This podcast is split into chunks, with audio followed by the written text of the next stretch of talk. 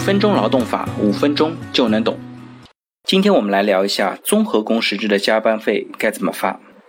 一个工人啊，匆匆忙忙找到 HR，对 HR 说：“上个月他有好多周六周日加班，怎么一分钱的加班费也没有？”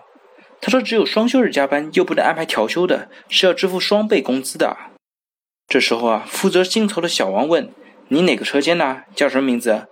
然后说：“你们等等啊，我去拿个东西。”说着，转身返回了他们薪酬的办公室。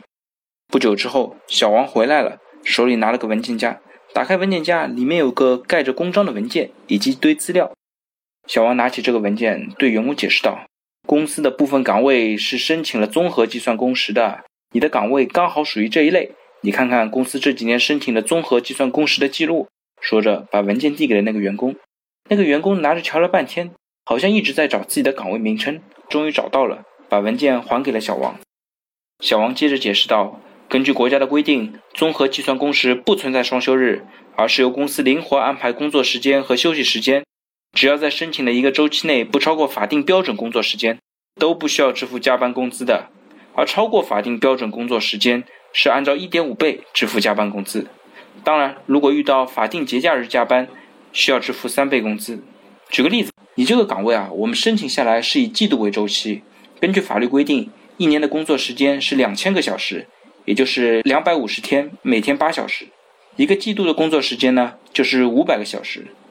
因此，在这一个季度里边，你实际的工作时间不超过五百小时，那就不存在加班，也就不需要向你支付加班工资。如果这一个季度里面你实际的工作时间超过了五百小时，那超过部分呢视为加班，就需要按照一点五倍的标准支付加班工资。也就是说。这边不存在两倍的情况。当然，如果在综合计算周期里面遇到法定节假日加班的，那公司需要支付你三倍的工资。由于综合计算工时啊，在一个周期里面，企业可以自主安排员工的工作时间，所以呢，这种工时制度下，只看最终的总的工作时间是多少，是否超过法定标准，不存在所谓的休息日。因此呢，在这种工作制度下，一般也没有调休一说。我们公司这么规范，不会亏待员工的。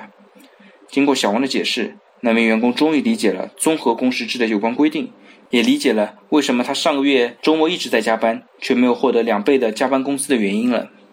关于综合工时制的加班费计算呢，我们还需要知道以下几点：大部分企业都希望把岗位设定成不定时工时制，但是很多岗位呢，其实没有办法被劳动部门认定成不定时工时制。但是呢，大部分的岗位其实是可以被认定成综合工时制的。当企业没有办法把它认定成不定时工时制的时候，可以用综合的工时制来巧妙的节省相应的加班劳动成本。比如说有些岗位，比如像财务啊或者 IT 啊，像这类岗位，其实都可以用综合工时制来节省相应的一些加班成本。第二呢，就是综合工时制的加班费一般是一个周期核算一次，并且只存在一点五倍和三倍的加班工资，没有两倍工资的加班情况。第三呢。是有些用人单位申请了综合计算工时制，比如说按季度或者半年、年为单位来计算加班工资，但是呢，他们每个月却还为员工发加班费，这种做法其实反而是不合规的，因为它的周期是以季度或者半年或者年为单位，你每月发本身其实是不合适的。这种做法呢，可能会被认为没有执行综合计算工时制的一些操作。如果申请了综合计算工时制，又想每个月向劳动者支付加班工资的，建议呢在工资单上注明预发加班费，这样的操作会比较好。好了，大家如果对今天的话题有任何的建议或者有任何的问题，欢迎在我的音频下方留言，也非常欢迎将我的音频转发给需要的朋友。那我们下一期再见。